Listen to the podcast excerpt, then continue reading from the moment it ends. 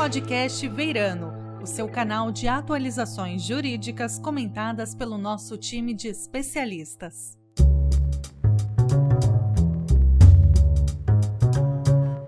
Bem-vindos aqui ao episódio do podcast Veirano da área de mercado de capitais. Nós vamos falar sobre questões relativas à governança corporativa, CVM versus SEC, preso da regulamentação, acionistas ativistas e mais um pouco de assuntos desse cara que tem muita história para contar.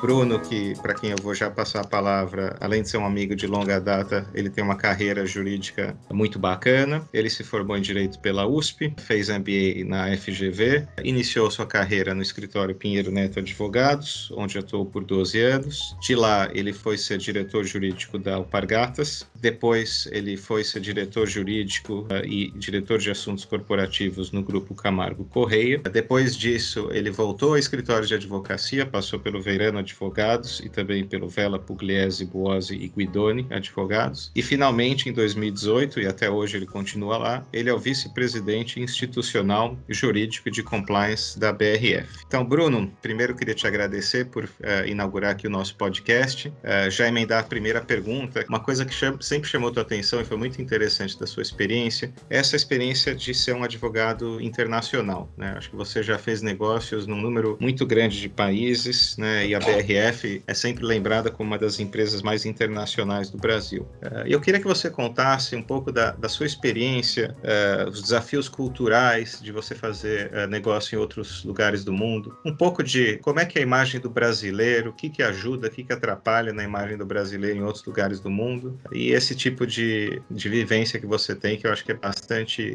rara e interessante aqui no Brasil. Bom, primeiramente, Diogo, muito obrigado pela, pela oportunidade de estar aqui com você aqui nesse momento de distanciamento social, mas sempre proximidade com, com as pessoas que a gente, a gente gosta. Satisfação estar aqui falando no primeiro podcast do, do Verano, falando com os colegas do Verano, falando com os, com os amigos, com os clientes do Verano e dividindo aqui um pouco dessa da minha experiência aí ao longo desses anos e ao longo aí dos últimos dois ou três anos à frente do, do jurídico, da área de relações institucionais e compliance da, da BRF. De fato, a BRF ela é uma das companhias brasileiras é, mais internacionalizada.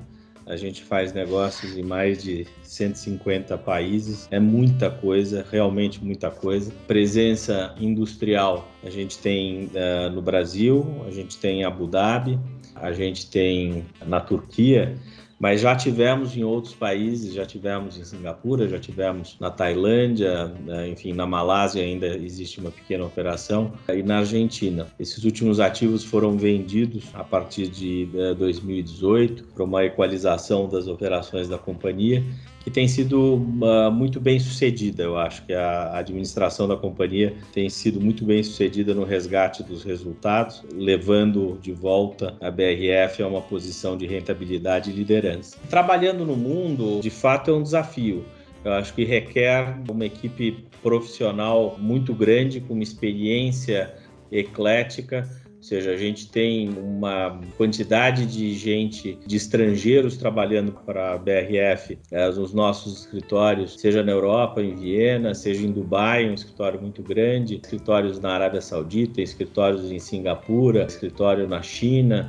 É, no Japão, brasileiros, brasileiros e estrangeiros. Acho que é importante a gente ter brasileiro porque é, facilita a comunicação e, traduz muito o que é a companhia, dá um, um, ritmo e o estilo que eu acho que é próprio da BRF, das, das suas marcas, enfim, Sadia, Perdigão e Quali, mas a presença de estrangeiros é importante também para que a gente absorva esse conhecimento local, facilite a comunicação com os nossos diversos clientes. Ou seja, exportar alimentos é um desafio, nenhum demérito a outros produtos, mas de fato cada país consome o alimento de uma maneira diferente, o que exige é, um setup de planta, uma forma de trabalhar esse alimento diferente a depender de regiões ou mesmo dentro de uma mesma região, país a país. Então, posso dar um exemplo, que é um exemplo clássico na BRF, que opera com a marca Sadia há mais de 40 anos no Oriente Médio, tem uma presença uh, muito forte, uma marca muito forte na Arábia Saudita. Os países muçulmanos, eles compram produtos sempre com um certificado halal, e são diversas certificadoras, ou seja, não existe apenas uma uh, certificadora halal, e esses produtos, eles têm algumas características, tem características em termos de alimentação das aves, em termos de como é feito o abate e mesmo o tamanho das aves. Então, o tamanho predileto né, nos países árabes e daí especificamente na Arábia Saudita é um griller, é um, é um frango de um pouco menos, talvez, de um quilo, que é algo que a gente encontra muito pouco no supermercado aqui no Brasil. Aqui no Brasil a gente compra frangos de 2,5 kg até 3 quilos, então são frangos de fato mais robustos que alimentam uma família inteira, mas o hábito na Arábia Saudita é quase que um frango por pessoa então, são as 900 gramas do, do, frango cru que fazem a sua refeição com um pouco de arroz, com legumes, ou seja, todas as especiarias que são utilizadas naquela região. Então, para que a gente possa produzir e entregar de forma eficiente para esses países, a gente tem que ter um setup de fábricas no Brasil pronto para fazer frangos grillers. E, e eu não posso desviar a produção dessas fábricas para o mercado nacional e vice-versa. Ou seja, se eu tenho algum tipo de paralisação, algum tipo de questão envolvendo uma fábrica, eu tenho que buscar outra fábrica que produz o mesmo tipo de produto para exportar para determinados países. O frango, por exemplo, ele é, é vendido inteiro em partes, e aí também é um grande desafio, ou seja, como fazer a desmontagem do animal de acordo uh, com as preferências, com os hábitos de alimentação de cada um dos, dos países. Então, a, o Japão tem uma preferência pelas sobrecoxas, o, a Coreia pelas coxas, a China pelas asas e pelas patas. A Europa é muito conhecida por comer o peito, assim como os Estados Unidos. Então, essa desmontagem ela tem que ser feita também de forma a não sobrar, ou seja, a gente aproveitar e respeitar vamos dizer, o animal na sua plenitude, exportando para os países as partes que lhes interessam sem que, sem que sobre nada. A exportação de produtos in natura congelado é, um, é uma operação super importante da BRF, mas a gente vai mais da, do que isso, ou seja, a gente agrega valor e a depender do país existem produção de cortes, cortes de frango, produtos trabalhados, já produtos marinados, produtos pré-cozidos de acordo com o que cada um dos clientes necessita. Então, eh, de fato, esse é um desafio para nós a gente entender isso, traduzir isso aqui e colocar as, as fábricas nossas para rodar né, nesse esquema. A operação não é só isso, né? então operar em outros países não é só entender o cliente exportar, mas também entender a cultura, entender a forma de se fazer negócio, a forma de contratar. A companhia sempre foi muito ativa em operações de fusões e aquisições, com investimentos é, grandes em outros países, o que também implica, vamos dizer, até há pouco tempo, quando se podia viajar, no deslocamento constante para cada um desses países, para que a gente conhecesse os interlocutores e pudesse negociar mais diversos contratos. Então, sem dúvida alguma, isso é é muito enriquecedor, é um desafio grande para a área institucional, para a área jurídica e também para a área de compliance, porque a gente passa a ter que olhar para as operações de dentro para fora, da companhia de fora para dentro, pela equipe de compliance, procurando entender as particularidades de cada país, mas nunca desviando dos nossos compromissos com integridade, os nossos compromissos com a legislação anticorrupção, de lavagem de dinheiro e etc. Então, a, a checagem dos nossos clientes, a checagem dos nossos interlocutores é um é um trabalho enorme para a área de compliance, para que a gente possa sempre liberar esses clientes para fazer negócio conosco. Nesse ponto né, de operação no exterior, você falou de todos esses desafios e saber né, a cultura, de que pedaço do, do, do, frango cada, cada cultura come, mas também né, procurar parceiros e gente local. Né? É, é, relativamente raro no Brasil você ter empresas que se internacionalizaram. Né? A grande maioria das empresas acaba atendendo o mercado interno porque ele é grande. Né? Por que, que você, assim, na tua vivência, por que, que você acha que isso acontece? O que, que impede o brasileiro de sair mais para o mundo, né? fora talvez o mercado interno protegido, e também um pouco da imagem do brasileiro de negócios lá fora? Né? Como é que você acha que, que a gente é visto, que, enfim, que, que outros empresários podem aprender de né, aproveitar ou, ou, tentar melhorar de um, de um, determinado estereótipo que a gente pode ter no ambiente de negócios que você consegue perceber. A imagem do, a imagem do empresário brasileiro no exterior, ela é boa. Eu acho que a gente demonstra uma compreensão ou uma capacidade de compreensão muito maior é, das culturas locais do que eventualmente um, um americano ou uh, algum europeu. Então, a, o Brasil nunca teve, vamos dizer, a vocação e nem a pretensão de ser um país colonizador. Então, é, nós também não, a gente encontra, vamos dizer, o outro lado com braços abertos. Acho que aqui a gente tem um estereótipo do brasileiro de ser pouco disciplinado, de querer fazer negócio fácil e etc. Mas não é isso que se vê no exterior. Né? Então, quem vai para o exterior e está investindo acho que muito dinheiro no exterior, tem que ter de fato uma disciplina, tem que ter é, de fato uma compreensão, uma seriedade muito grande. Então, aquilo que eu vejo os brasileiros que fizeram isso e, e normalmente são bem-sucedidos. Agora, o mercado brasileiro é um mercado grande, é um mercado continental. Então, grande parte dos empresários e dos, dos, homens de negócio no Brasil preferem operar no mercado nacional, que é um mercado conhecido, apesar uh, das suas dificuldades, e uh, exportar produtos às vezes com distribuição própria e às vezes não. No caso da BRF e das suas enfim, predecessoras, Sadi e Perdigão,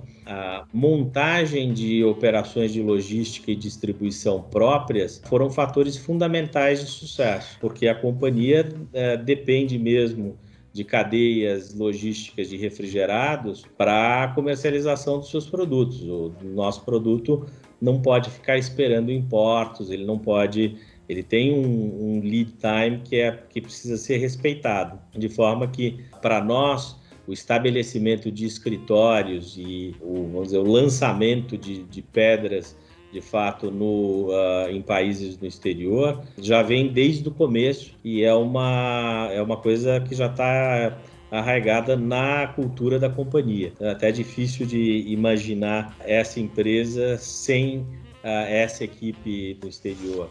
Uh, e outros empresários brasileiros também que quiserem se aventurar vão, vão olhar e não tem dinheiro fácil, não tem resultado fácil, tá? mas se o produto for bom, com uma base de custo do Brasil que é bastante competitiva, tenho a menor dúvida que vão ter sucesso. Bacana, então, Bruno. Eu confesso que dá maior orgulho quando a gente vai para o exterior e vê um produto né, da BRF ou de alguma outra companhia brasileira no supermercado. Acho que isso é, é realmente bacana e, e, enfim, acho bem legal esse trabalho que vocês fazem já há bastante tempo.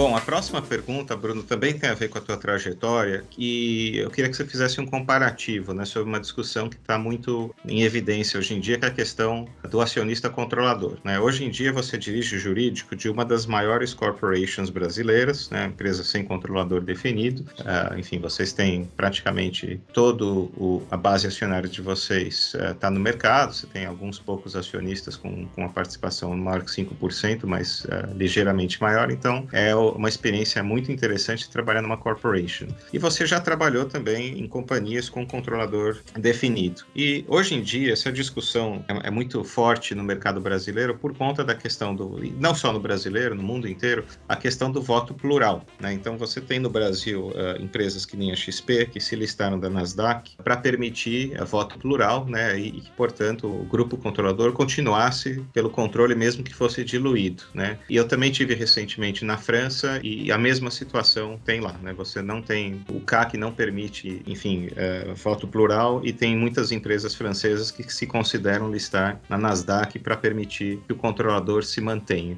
Eu queria que você comentasse um pouco a tua experiência, quão importante é você ter um controlador na companhia, como é que você faz para suprir o, o, controlador numa corporation como, como é a de vocês e essa experiência nesse sentido. Ah, eu, ah, como você disse, eu ah, já tive a experiência de trabalhar em empresas com controlador definido e agora na BRF, numa corporação verdadeira, um true corporation, em que não há uh, um controlador. Eu vou dizer para você que eu tenho, acho que, muita tranquilidade na BRF na condução das operações e da, das atividades sobre a minha gestão, mas mais do que isso, eu acho que a ausência de um controlador traz bastante responsabilidade para a administração da companhia seja o seu conselho de administração, mas acho que especificamente a diretoria e, no nosso caso, o nosso CEO e os vice-presidentes da BRF. E por que, que traz responsabilidade? Porque, no final das contas, as decisões uh, chaves dentro de toda uma regra de governança e controles, elas são tomadas uh, por esse grupo de pessoas. Então, as decisões são propostas e uh, pela diretoria da companhia ao seu conselho de administração de acordo com essas regras, mas no final das contas, se der errado,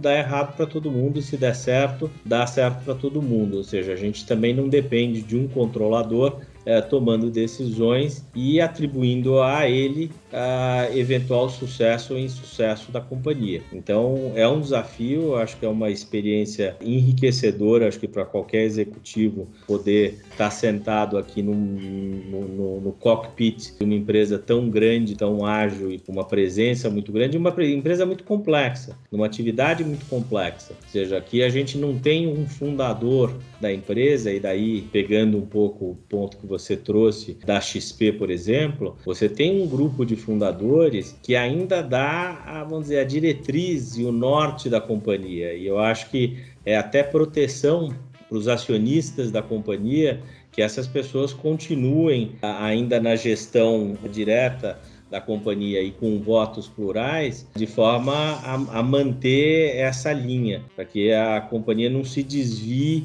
de acordo com o sabor de um grupo ou outro de acionistas. No caso da BRF, é uma companhia que é formada por empresas que já há mais estão no mercado há mais de 85 anos, e os fundadores não estão mais aqui. Companhia que ou companhias que a formaram também já passaram por diversas turbulências. Então chega um momento e é uma coisa que fizemos ao longo do ano passado de criar uma cultura. Então quando você tem um controlador definido, no fundo, a cultura da companhia é a cultura daquele controlador. E daí, quando é o fundador, é bárbaro porque cria o norte. Quando não é o fundador, você tem um choque de culturas muito grande, porque pode haver sempre uma mudança no grupo de controle, seja através de, enfim, compra e venda, aumentos de participação, e a própria BRF acho que passou por isso. Foram uh, mares turbulentos e hoje, com uh, uma pulverização grande e sem uma ingerência de acionistas diretamente no negócio da companhia,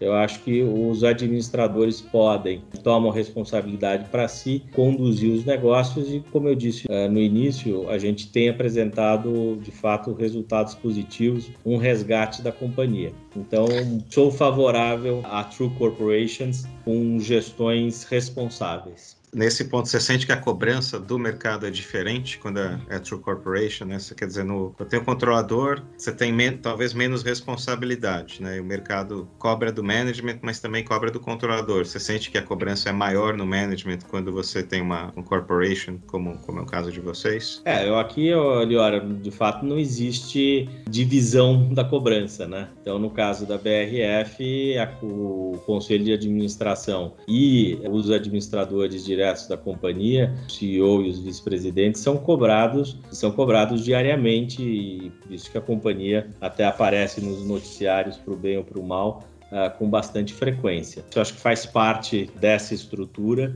e, e, eu acho que não é por isso que, que, a estrutura é ruim, muito pelo contrário. Acho que nesse ponto, quer dizer, uma, uma coisa que chama atenção na BRF, até diferente de muitas companhias, vocês têm um, um, um conselho, um board que é, que é basicamente composto por independentes, né? E vocês também têm uma série de comitês uh, de governança que acho que vão um pouco na linha do que você falou de ter uma administração forte e responsável, já que você não tem controlador. E eu queria que você comentasse né, talvez uh, naquilo que você puder, mas de uma forma aplicada, né? A gente está passando por uma grande crise, né? Enfim, ela afetou, claro que afetou setores diferentes uh, de formas diferentes, mas com certeza ela traz desafios de, de logística para todo mundo, desafios sanitários, né? Que, que são desafios para vocês também. Tenta mostrar um pouco para o pessoal que está ouvindo aqui como é que uma governança forte que vocês têm, esse né, vários conselheiros independentes que respondem uh, eh, para os acionistas, né, em geral, não para um controlador como você colocou, como é que isso ajuda na hora de uma grande crise como, como que a gente está enfrentando atualmente? Bom, eu acho que de fato a companhia, o número de conselheiros independentes é, são todos, exceto um, é, é muito grande. A companhia conta com uma série de comitês formados pelos conselheiros e por terceiros, pessoas de fora. Então, existem membros do comitê que não são conselheiros são técnicos, por exemplo, o Comitê de Auditoria e Integridade é, conta com é, duas pessoas que são muito conhecidos e um conhecimento profundo na área de contabilidade também é, e de finanças. E isso foi feito para até atender a Sarbanes-Oxley e a regulamentação do mercado brasileiro, ou seja, você dá para esses comitês também a possibilidade de fiscalizar a companhia, a administração da companhia, de é, sugerir em temas específicos ao conselho de administração a tomada de decisão sobre determinados aspectos, ou seja, a gente não tem nunca numa reunião no conselho uma surpresa de uma proposta que ninguém entendeu. Essas propostas passaram pelos comitês e então chegam de uma forma muito mais é, entendida ao conselho de administração para tomada de decisão. Eu acho que isso é positivo. Acho que, de novo, a divisão, a distribuição das responsabilidades pelo sucesso e insucesso de qualquer decisão tomada pela companhia, ela é dividida entre esses diversos órgãos de administração. Eu acho isso bastante positivo. De novo, quando a gente tem um conselho que responde para um controlador, eventualmente aquelas pessoas não estão falando com a voz própria, mas falando com a voz do controlador. E no nosso caso, não é assim. O que se escuta nas discussões do conselho, nos comitês, é a experiência própria dessas pessoas e que, portanto, são pessoas muito bem selecionadas, selecionadas para cumprir aquela tarefa e aquele momento. O Conselho de Administração da BRF, e o mandato é de dois anos, nós acabamos de ter uma, uma eleição ordinária e três dos seus membros, por questões pessoais, é, deixaram o Conselho e daí nós contratamos, ou seja, foi, foram selecionados do mercado e os acionistas selecionaram e, e elegeram pessoas diferentes para o momento atual, ou seja, os, no, os, três novos conselheiros não têm necessariamente nada que ver uh, com os três conselheiros que, que saíram. E a uhum. companhia agora está num momento de inovação, num momento de crescimento, num momento que é diferente do momento de turnaround dos últimos dois anos. Isso, isso é bem importante, né? um conselho atuante, diverso, vários pontos de vista, eu acho que isso acaba sendo muito bom para a companhia.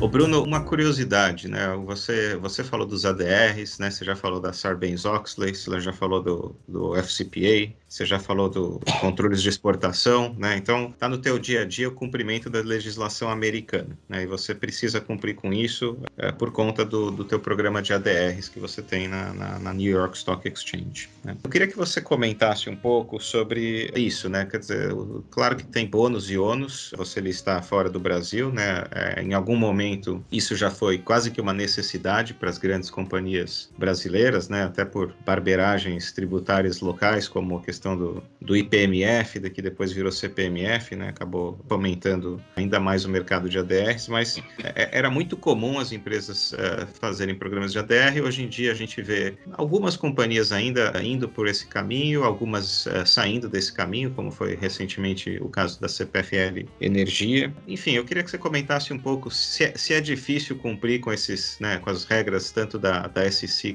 e da CVM, se é difícil conciliar, se vale a pena esse trabalho todo, né, enfim, um pouco do, da tua visão sobre se vale a pena acessar o mercado americano de capitais. Bom, a resposta ela tem diversos, diversos ângulos. Né? O atendimento à regulamentação da SEC e CVM é, não, é um, não é um bicho de sete cabeças. É, de fato, a regulamentação da CVM ela tem é, sempre se mirado e espelhado muito daquilo que já vigora na SEC. Então, a gente tem uma regulamentação de primeiro nível hoje aqui no Brasil sobre mercado, com relação ao mercado de capitais. Eu acho até por isso que a, as operações de bolsa e vamos dizer, o incremento da movimentação na B3 é, tem sido intenso e a gente respeita, respeita o regulador brasileiro. Claro, hum. quando você tem a ações nos Estados Unidos, ou ADRs, no nosso caso, nos Estados Unidos,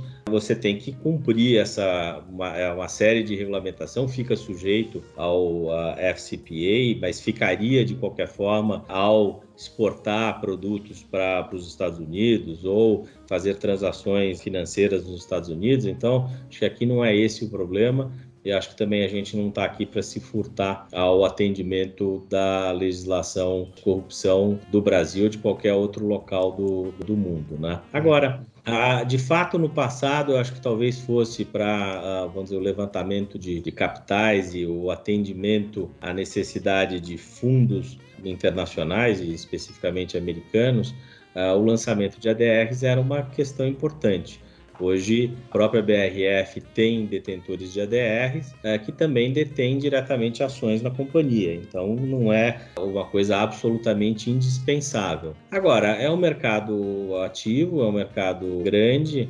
Eu acho que uma True Corporation não ter esse pé lá, talvez a gente pudesse acessar mais do que acessa, mas uma True Corporation não ter esse pé lá, eu acho que não, não, não é interessante. Ou seja, o movimento de que Algumas é, empresas cancelaram o programa de ADR recentemente. Você mencionou o caso da CPFL Energia. A CPFL Energia tinha controladores que entendiam que os ADRs eram benéficos para a companhia e o atual controlador, que é uma estatal chinesa, não vê esse benefício de estar sujeito ao escrutínio também da SEC. Então, existem aqui, vamos dizer, outras questões muito, que vão muito além, né, pura e simplesmente, da conveniência ou não em termos de uh, mercado de capitais. De novo, quando você tem um acionista controlador, talvez o ADR não seja a melhor alternativa e algumas companhias a gente vê até, uh, vamos dizer, com o desejo de migrar suas sedes para o exterior, ao invés de pura e simplesmente é, lançar os depositary receipts. E, e você acha que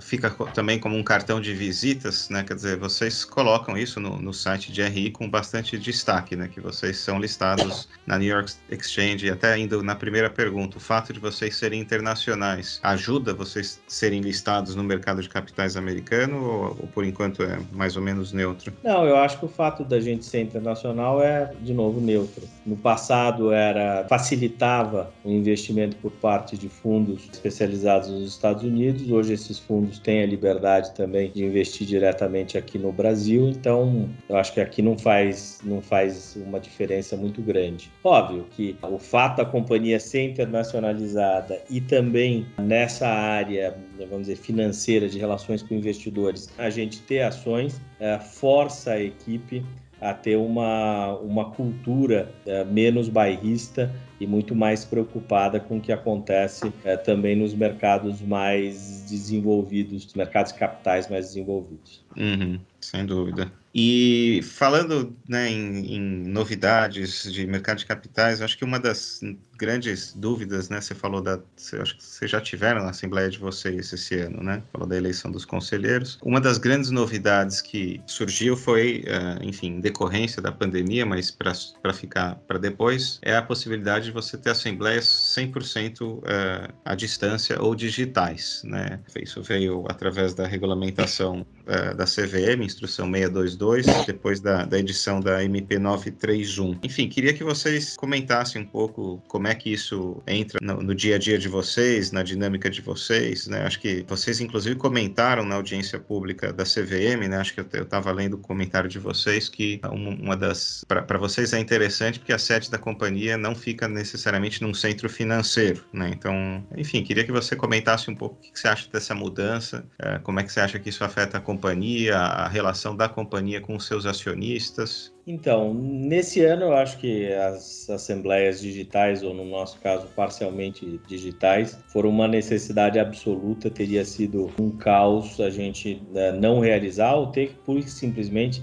que postergar as assembleias em razão da restrição às movimentações, viagens, em função da, da pandemia do Covid. Então, não, não vejo nenhuma outra alternativa nesse ano a não ser essa nova regulamentação regulamentação. Acho que a regulamentação ela veio em boa hora, a CVM em cima do laço, mas a CVM de fato conseguiu a tempo e atendeu a diversas das manifestações, inclusive da BRF, ao lançar a, a, audiência pública. E a BRF ela tem a sua sede em Itajaí, que era onde era a sede da, da Perdigão. Então a gente poderia ter mudado a sede para para São Paulo anos atrás, sem dúvida alguma. Mas era, enfim, uma tradição e isso continuou. E todo ano a Assembleia Geral é realizada na sede antiga da, da Perdigão. Isso dificulta a movimentação dos acionistas? Acho que nunca foi um evento problemático para os acionistas. A companhia sempre teve uma presença não maciça, mas uma presença significativa de acionistas. Nesse ano, há a possibilidade de se fazer assembleias digitais ou parcialmente digitais, acho que endereçaram uma questão super importante. Primeiro, de economia, a gente já vinha recebendo, em, em outros anos também, votos à distância. Eu acho que os boletins de voto à distância resolveram parte do incômodo que alguns acionistas tinham em pura e simplesmente votar a favor ou votar contra ou se abster, é, sem querer poder efetivamente participar de discussões e fazer com que a voz dele fosse fosse escutada. Agora, existem momentos em que isso é importante. Então, a gente viu na própria BRF em 2018 uh, assembleias longas e acaloradas, que são momentos de mudança, momentos em que os acionistas não têm, vamos dizer, um completo alinhamento entre si, e daí um foro, e esse foro ele é o foro da Assembleia, é um foro apropriado para discussão. Se as assembleias digitais elas vão permitir que essas discussões aconteçam com a mesma qualidade, com a mesma intensidade que é, acontecem as assembleias físicas, é uma coisa que a gente vai ver, eu não tenho essa uhum. resposta. Uhum. No nosso caso, a assembleia foi realizada, a sede foi então permitido que a assembleia fosse parcialmente digital e que o local físico da assembleia passasse a ser São Paulo, num dos nossos escritórios aqui, bastante arejado. Uh, no caso, apenas um procurador representando um grupo grande de acionistas compareceu, ou seja, com toda a segurança possível, máscaras e etc. E nós realizamos por um sistema é, digital de áudio e vídeo, a assembleia, a leitura dos documentos e é, eventuais interações. No caso, especificamente, nós não tivemos intervenções por áudio de acionistas, mas é, estávamos preparados para isso. Eu acho que está provado de que é possível. É, de novo, uma assembleia 100% digital, talvez ela perca um pouco a qualidade na discussão se o momento da companhia demandar, o momento da companhia ou do relacionamento dos acionistas, demandar essa qualidade na discussão. Mas eu acho que a CVM de fato andou muito bem nesse sentido como já vinha andando com relação ao voto à distância e etc. E a participação foi maior e você espera que isso seja uma constante para frente? A nossa participação em assembleia na, na parte digital da assembleia, mesmo na parte física, ela não foi maior, ela de fato foi menor. Ah, mas os acionistas votaram e também eu acho que um, um, pouco disso é em razão do momento é, bom da companhia e da, da, governança e da gestão da companhia. Os acionistas votaram através do boletim de voto à distância de uma maneira maciça. Atingimos todos os quórums ah, e as matérias então colocadas para deliberação foram aprovadas. Então, especificamente nesse ano, o resultado foi muito positivo.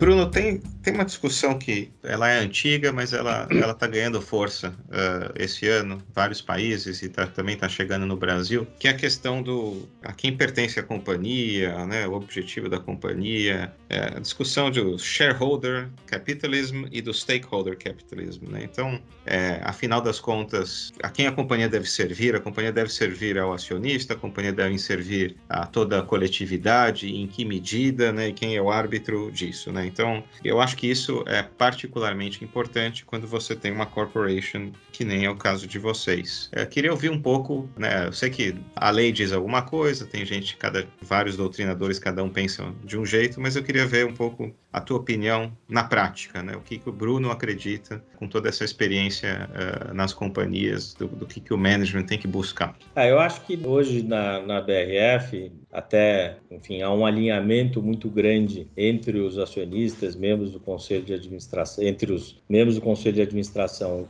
e os diretores da companhia, é, que a companhia é uma companhia dos seus stakeholders. Ela não é uma companhia é, só dos seus acionistas. Quando a gente começa a discutir cultura, a gente mexe, obviamente, no âmago de uma companhia que são seus funcionários, um pouco da história da companhia, um pouco do conceito que, o, que as famílias dos funcionários têm com relação ao local de trabalho, a bandeira que balança lá na frente do prédio em que o pai, a mãe, o avô, o tio e o filho vai trabalhar, mas a gente também tem, no caso da, da BRF, vamos dizer, um sem número de outras relações que são muito importantes.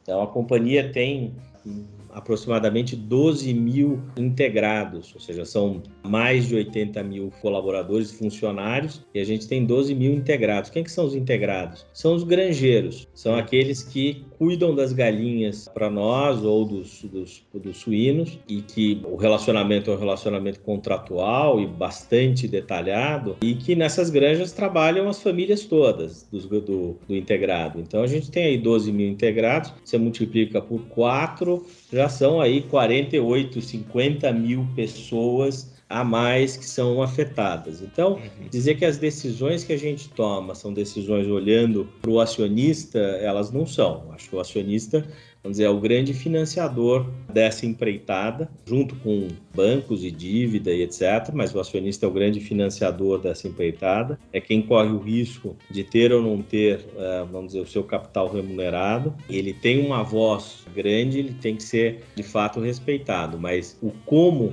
esse capital vai ser remunerado, como que a companhia vai operar. Quem decide, no fundo, são os administradores, tá? ouvindo toda essa gama de colaboradores, mas ouvindo também clientes, ouvindo também as associações, ouvindo também associação de defesa de animais, uh, ouvindo parte de sustentabilidade, ou seja, não tem assim daí a menor dúvida que todo esse grupo de stakeholders ele faz, uh, modela as decisões que são, que são tomadas num, em benefício do acionista, num aspecto, uh, para que a gente dê o resultado do investimento dele, mas em benefício também do consumidor, que quer um produto uh, de determinada qualidade, com determinada funcionalidade, em benefício dos funcionários, em benefício das autoridades que nos fiscalizam, seja, a gente tem que, muita gente com que se preocupar tomar todos esses cuidados com a comunidade, com os reguladores, acaba sendo em benefício do acionista, talvez não naquele trimestre, mas certamente, é, enfim, o acionista paciente com certeza vai se beneficiar também de você conduzir os seus negócios, olhando também para os outros stakeholders. Né? Como diz aquele ditado,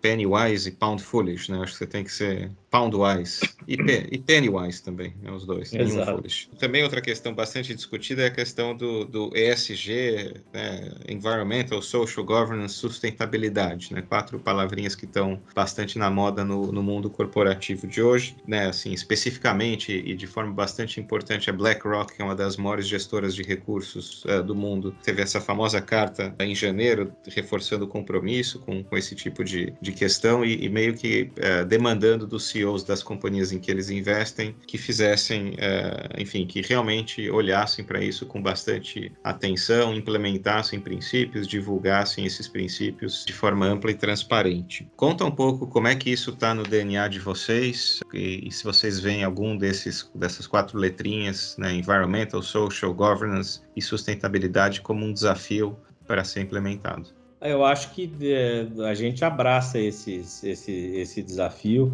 A companhia já abraçava e a atual gestão da companhia é mais do que isso. Quando a gente começou a repensar um pouco essa questão da cultura para ver quais são os nossos a nossa visão com relação à companhia. Até um pouco antes disso, a gente estabeleceu alguns compromissos irrenunciáveis da companhia. Um deles é qualidade, o outro é segurança, saúde e segurança dos nossos funcionários, o outro é integridade. E esses compromissos, eles são, ah, por serem irrenunciáveis e inegociáveis, eles são vistos da forma mais ampla possível. Né? Então, quando a gente olha para o que, que a companhia faz, a gente quer ter mesmo, quer poder oferecer alimentos de qualidade, alimentos que sejam cada vez mais saborosos, práticos para as pessoas no mundo uh, todo. Agora, só dá para fazer isso com uma gestão uh, sustentável, né? proporcionando também aqui uma, uma vida melhor a todos. E a gente fala, e é verdade, é do campo até a mesa. Ou seja,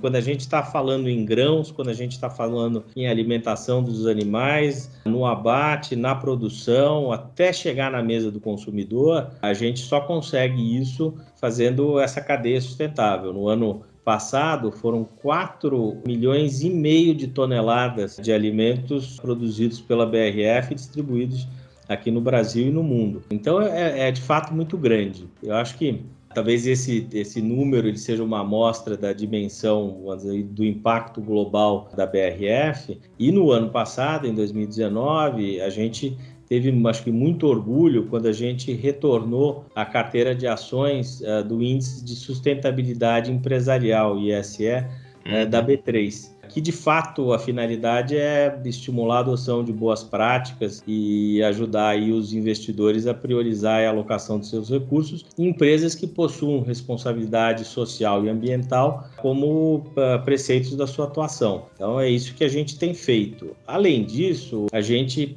tem aqui, sempre revisita e revisa a nossa matriz de, de materialidade, que é a listagem dos temas mais relevantes para o nosso negócio os impactos que a gente tem. E a gente, então, com isso, dar continuidade a projetos de bem-estar animal, eficiência ambiental, desenvolvimento de pessoas. Nós fazemos e temos uma, uma cadeira no Pacto Global também da ONU. É um ponto que para nós é, é assim o atendimento do, desses dos chamados objetivos de desenvolvimento sustentáveis é um ponto fundamental uh, na estratégia de negócios da companhia. E lembrou um pouco, né, que a gente fala de falar inglês, né? Antigamente era um diferencial, hoje em dia basicamente uma necessidade né, no mundo dos negócios. Né? Então, com certeza, vocês já estão nisso há muito tempo, era um diferencial, mas qualquer companhia que não tiver isso hoje, é, bem firme, está né, tá, tá totalmente fora. Né? É praticamente uma necessidade.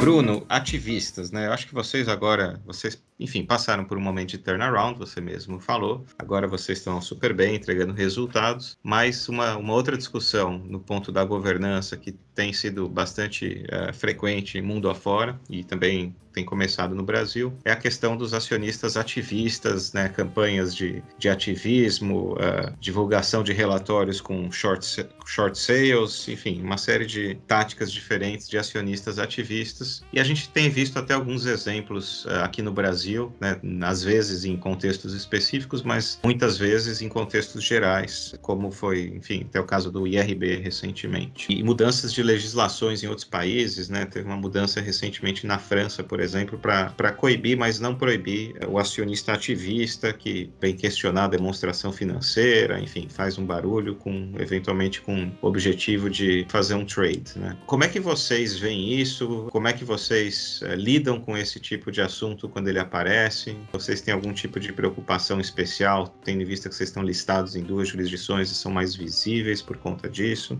Eu acho que, enfim, o fato da gente ser mais visível, acho que também faz com que os ativistas também sejam mais visíveis, ou seja, questionamento, a gente, a única coisa que pode fazer é responder. Então, questionamento para nós é absolutamente saudável, faz parte do nosso negócio, a transparência das nossas atividades, dos números. É uma companhia que não tem uma semana que a gente não tem um comunicado ao mercado, ou seja, o comunicado ao mercado não é para dizer que alguma coisa ruim aconteceu, nem que uma coisa super boa aconteceu, são vários comunicados que vão colocando um pouco, pautando eventos uh, relevantes na vida da companhia e que a gente acha que, na medida em que vai vai haver é, certamente uma cobertura pela imprensa. A voz da companhia, através desses comunicados oficiais, ela também tem que ser ouvida e então, vamos dizer, o controle, a fiscalização, o diálogo com acionistas, questionamentos são super bem-vindos. A questão de você fazer isso tendo agendas próprias com o objetivo de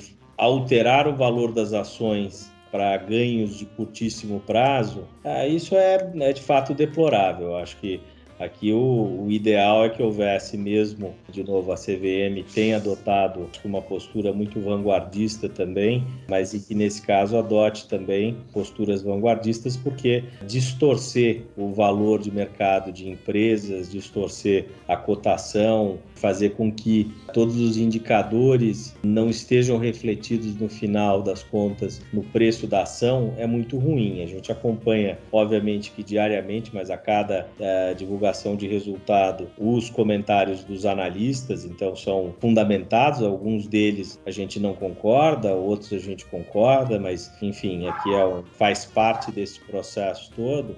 Mas esse é o trabalho, esse é o trabalho interessante. Eu acho que esse é o questionamento interessante, esse é o questionamento transparente que pode refletir no preço da ação, mas é, para um único fim. Short selling com base em boatos é, é, de fato é uma tristeza e de novo é uma companhia que a gente está falando de um universo de pessoas e mercados atingidos muito muito grande. Então o benefício de um acionista, um pequeno grupo de acionistas, não poderia colocar em jogo todo esse esse resto, todo essa esse contexto em que a companhia vive. Eu volto aqui à questão do shareholder capitalism, do stakeholder capitalism. Faz parte, eu acho que também na área de mercado de capitais, a gente olhar o contexto maior e não só o contexto uh, do investidor naquele momento. Perfeito, obrigado. E, e, acho que nesse sentido, né, acho que a gente, né, por uma corporation e, e pouco voltando um pouco no assunto shareholder versus stakeholder, no contexto até dos ataques de ativistas, né, acho que uma das características que já está bastante arraigada na nossa cultura empresarial também é o incentivo da administração, né, então você, nós temos um stakeholder capitalism, mas como você falou, o, o acionista é uma importante fonte de financiamento daquele, aquele sonho, daquela, daquele projeto, né, de todos esses empregos e, e, relações com a comunidade. Né? Sem o acionista, você não tem o financiamento para isso e você colocar opções ou, ou, enfim, ações na mão da administração ajuda a alinhar os interesses para que a administração também esteja incentivada. E aí, o que, o que eu queria que você comentasse é como é que você faz para manter a administração incentivada quando você tem esses grandes eventos como uh, você teve agora, uma grande desvalorização por conta da pandemia, isso acaba tirando toda a atratividade das opções, porque elas ficam totalmente fora do dinheiro e, uh, portanto, elas ficam praticamente impossíveis de se recuperarem pelo esforço da, da administração. Né? Então, queria que você comentasse um pouco o que, que a BRF pensa com relação a isso, o que, que, o, que, que o Bruno pensa em relação a isso. Ah, não tenho a menor dúvida, Lior, que né, um evento da magnitude que, que aconteceu agora no mundo inteiro. E em 2018, por exemplo, que afetou várias companhias brasileiras, a greve dos caminhoneiros também, e vamos dizer, de tempos em tempos a gente tem alguns eventos que são exógenos à operação da companhia que afetam o valor dos seus papéis e, portanto, afetam a, vamos dizer, o resultado esperado pelo acionista. Na medida em que a companhia ela tem, vamos dizer, incentivos de longo prazo e que busca, através desses incentivos, um alinhamento do interesse do acionista e do interesse do administrador da companhia, então, e através das suas stock options e etc., a gente é, coloca, vamos dizer, um risco grande na, também, vamos dizer, no bolso do administrador. É, uma parte da remuneração passa a ser paga através desses instrumentos e essa remuneração, essa parte dessa remuneração, ela vira pó em determinado momento. Eu acho que aqui cabe às companhias elas manterem, vamos dizer, esse alinhamento, mas uh, existem talvez outros hoje elementos mais modernos do que os stock options puros para criar o alinhamento e para colocar uma parte de risco de longo prazo uh, na remuneração do administrador sem fazer com que isso, pela regra do contrato, vire pó. Então você tem aqui, vamos dizer, phantom shares, você tem a própria concessão de shares, de ações uh, fisicamente para os administradores, com algumas, alguns cálculos, algumas medidas, em que, óbvio, se aquela se a ação ela sobe, o administrador vai receber um número de ações com base em determinado valor, muito melhor. Se a ação desce, ah, o administrador ainda assim recebe a ação, ainda assim ele ele tem o estímulo de fazer com que aquele papel no longo prazo, assim como a ação que está na mão do acionista, se valorize e ele tenha a sua remuneração. Então, eu não, não desestimulo o administrador. Acho que grande parte dos planos de stock option, eles haviam sido, dizer, idealizados sempre num mercado crescente. Eu acho que a volatilidade dos mercados, e principalmente aqui do mercado brasileiro e das cotações das empresas brasileiras, faz com que a gente tenha ser um pouco mais criativo e uh, olhe a fundo qual é esse alinhamento que é necessário. E o alinhamento normalmente não é única e exclusivamente com relação à valorização do papel de um ponto a outro, é, mas sim a detenção do, do papel e, e, por quanto tempo que essa liquidação possa, pode ser feita. Então é, é assim, acho que a BRF vê e é assim que os administradores são remunerados de forma alinhada com seus acionistas num, ano bom, a, a, remuneração dos administradores variável é mais significativa do que a fixa para vocês? Ela é mais significativa do que a fixa, mas, de novo, aqui se você recebe as ações e vende as ações, você está dando talvez uma mensagem que é uma mensagem que você não acredita na valorização futura desse papel. Claro, se você fica com as ações, você está correndo o risco de uma pandemia como essa levar a ação para baixo. Até aí, se você investe num fundo, qualquer fundo multimercado, esse fundo também sofreu porque os papéis que estão lá dentro sofreram. Então, de novo, acho que uh, dar ações para os acionistas cria, vamos dizer, um alinhamento muito mais direto do que talvez opções de compra com strike prices e você tá on the money ou não.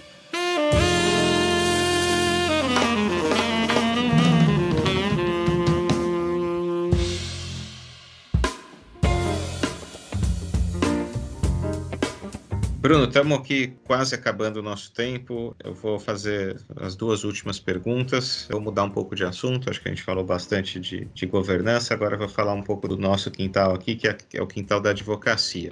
Né? Você tem experiência dos dois lados do balcão, seja como cliente, seja como advogado, sócio de escritório, e, e você tem experiência em contratar advogados em vários países do mundo. Eu queria que você comentasse um pouco como é que é a oferta de serviços jurídicos no Brasil em algumas outras jurisdições jurisdições, né? Algumas que te impressionam bem, algumas que te impressionam mais ou menos. E também, né, acho que aproveitar a tua experiência como diretor jurídico para uh, eh, falar um pouco para quem estiver ouvindo for de algum escritório de advocacia que, enfim, alguma dica de como deve fazer, o que, o que fazer, o que não fazer para agradar o diretor jurídico de uma das maiores corporations do Brasil. Tá, primeiro o diretor jurídico nunca precisa ser de fato agradado serviço sendo entregue, eu acho que a cliente fica satisfeito. Né? E é sempre difícil. Eu acho que, de novo, a companhia tem um orçamento, assim como outras tantas, para a área jurídica que é bastante representativo, porque a complexidade dos negócios que a gente realiza e a realização de negócios em diversos países, ela depende, vamos dizer, de um nível de atenção, de certeza ah, muito grande. O Brasil tem escritórios e advogados ah, individualmente falando, de altíssimo nível.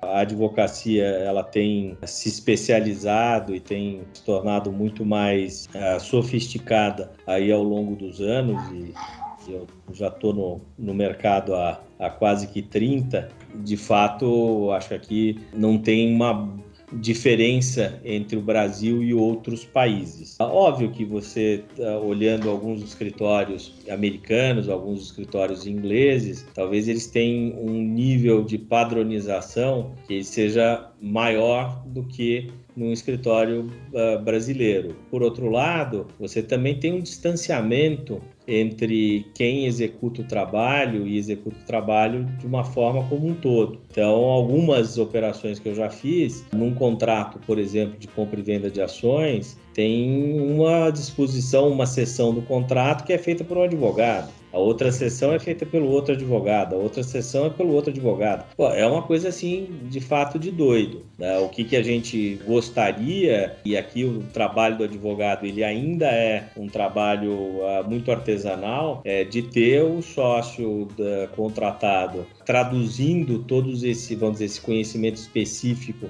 dos seus outros sócios ou associados dentro do escritório para a construção de um contrato que esteja em todos os seus ângulos perfeito. Aí eu acho que talvez a experiência que a gente que eu tenho com ao lidar com uh, escritórios no Brasil nesse sentido é melhor, porque a gente tem de fato aqui advogados muito preparados para endereçar diversos pontos, ou quase que todos, e aquilo que não sabem, traz um especialista do seu escritório ou de um escritório associado e resolvemos o problema sem fragmentar tanto o atendimento. E sempre lembrando, a fragmentação ela implica num custo maior e esse custo quem paga é o cliente. Então, achar que o cliente ele tem um orçamento ilimitado, e infelizmente isso não é verdade. A BRF, assim como outras empresas, elas têm adotado um processo de seleção de fornecedores através da sua área de procurement e negociação de honorários, de contratos, de preços de serviços e que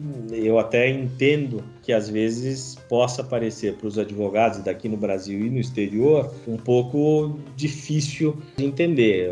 O advogado sempre fala, pô, mas eu não, eu não vendo uma commodity, não é assim que eu trabalho. Então, essa forma de negociar e fazer bids e etc. é uma forma um pouco agressiva. Mas eu acho que aqui a gente tem que sempre lembrar que a empresa não é no caso da BRF e outras tantas, não é uma empresa de dono, não é uma empresa que apenas a preferência é, de um ou outro executivo, ela tem que ser atendida, não importa o preço. Acho que a gente tem sempre a liberdade de colocar nesse processo de seleção os advogados e escritórios que a gente entende que melhor atenderão naquele caso, mas é importante esse processo de negociação com terceiros, e daí são pessoas, de novo, assim como a gente é especialista em direito, ou em compliance, ou em relações institucionais, existem outras pessoas que são especialistas na negociação de contratos de fornecimento. Então, acho que os escritórios, tanto brasileiros como estrangeiros, eles precisam ter isso em mente, também ter os seus próprios, vamos dizer, especialistas nesta negociação,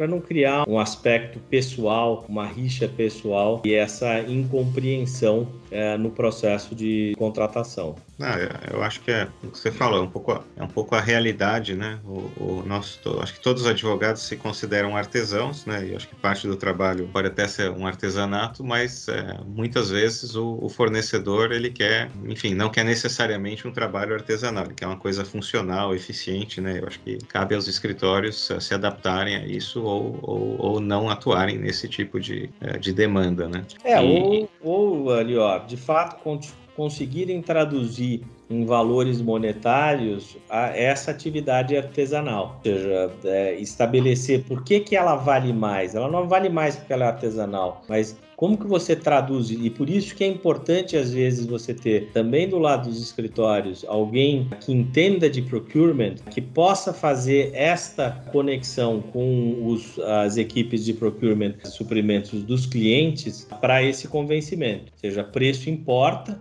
tá? mas nem sempre o preço é quem leva, ou seja, também tem a possibilidade de quem tem uma boa argumentação conseguir evidenciar que leva naquele processo aquele bid. Perfeito, é, exatamente. Não, acho que isso vale para qualquer contratação, né? Até quando você vai contratar um arquiteto, ou enfim, alguém para pintar a tua parede, você vai fazer cotações, você vai ver, você, às vezes você vai falar, pô, mas eu não vou contratar necessariamente o mais barato, porque, enfim, você, tem uma, uma, série de questões. Eu acho que os escritórios precisam entender. E eu, acho que até para os escritórios, né, no momento que nem agora, que você tem uma desvalorização grande da, da moeda brasileira, é, assim como é para a própria BRF, né, uma grande oportunidade de, de expandir a oferta para o exterior, como você falou, né, bons escritórios, é, de repente, com custos é, locais, conseguem eventualmente expandir a oferta de serviços jurídicos em situações em que você tem também um prestador no exterior. Né? Então a gente já vê isso em várias situações: o escritório brasileiro fazendo uma parte do trabalho, o escritório estrangeiro fazendo uma outra parte, parcerias, né? enfim, para sempre para trazer maior eficiência para os clientes. A gente tem visto isso acontecer bastante, principalmente nesse contexto de desvalorização. Bruno, a tua última pergunta, não falei no começo da apresentação, mas o Bruno, além de ser um craque no tênis, é um grande esquiador e o pessoal está curioso para saber as três estações de esqui favoritas em ordem. Olha, isso faz parte do, do passado, né? Eu, quando puder sair de casa, se eu puder aqui pegar a bicicleta e descer ladeira abaixo, já vai ser uma grande coisa. Então, o mundo mudou, vamos ver como é que vai ser lugares maravilhosos aqui no Brasil e fora. Sem dúvida alguma, a gente vai olhar com outros olhos, não assim, tem que que for, for granted vai ser alguma coisa diferente. Estou assim com vontade de poder viajar, de sair, de, seja, valorizar aquilo que a gente sempre valorizou. E esse é um dos pontos. Vamos ver o, o que, que acontece aí até o final do ano, no ano que vem. Muito bom, é isso aí. Tem que valorizar o que tem, né? nem que seja esquiar na água. Bruno, te agradecer muitíssimo. Aqui a gente vai, vai encerrar aqui o nosso podcast. Vai agradecer aqui o Bruno Ferla, é, diretor jurídico de compliance e de assuntos de relações institucionais da BRF.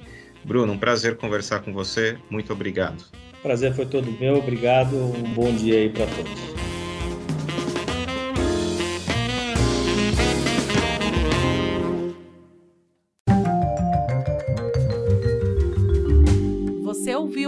Podcast Veirano.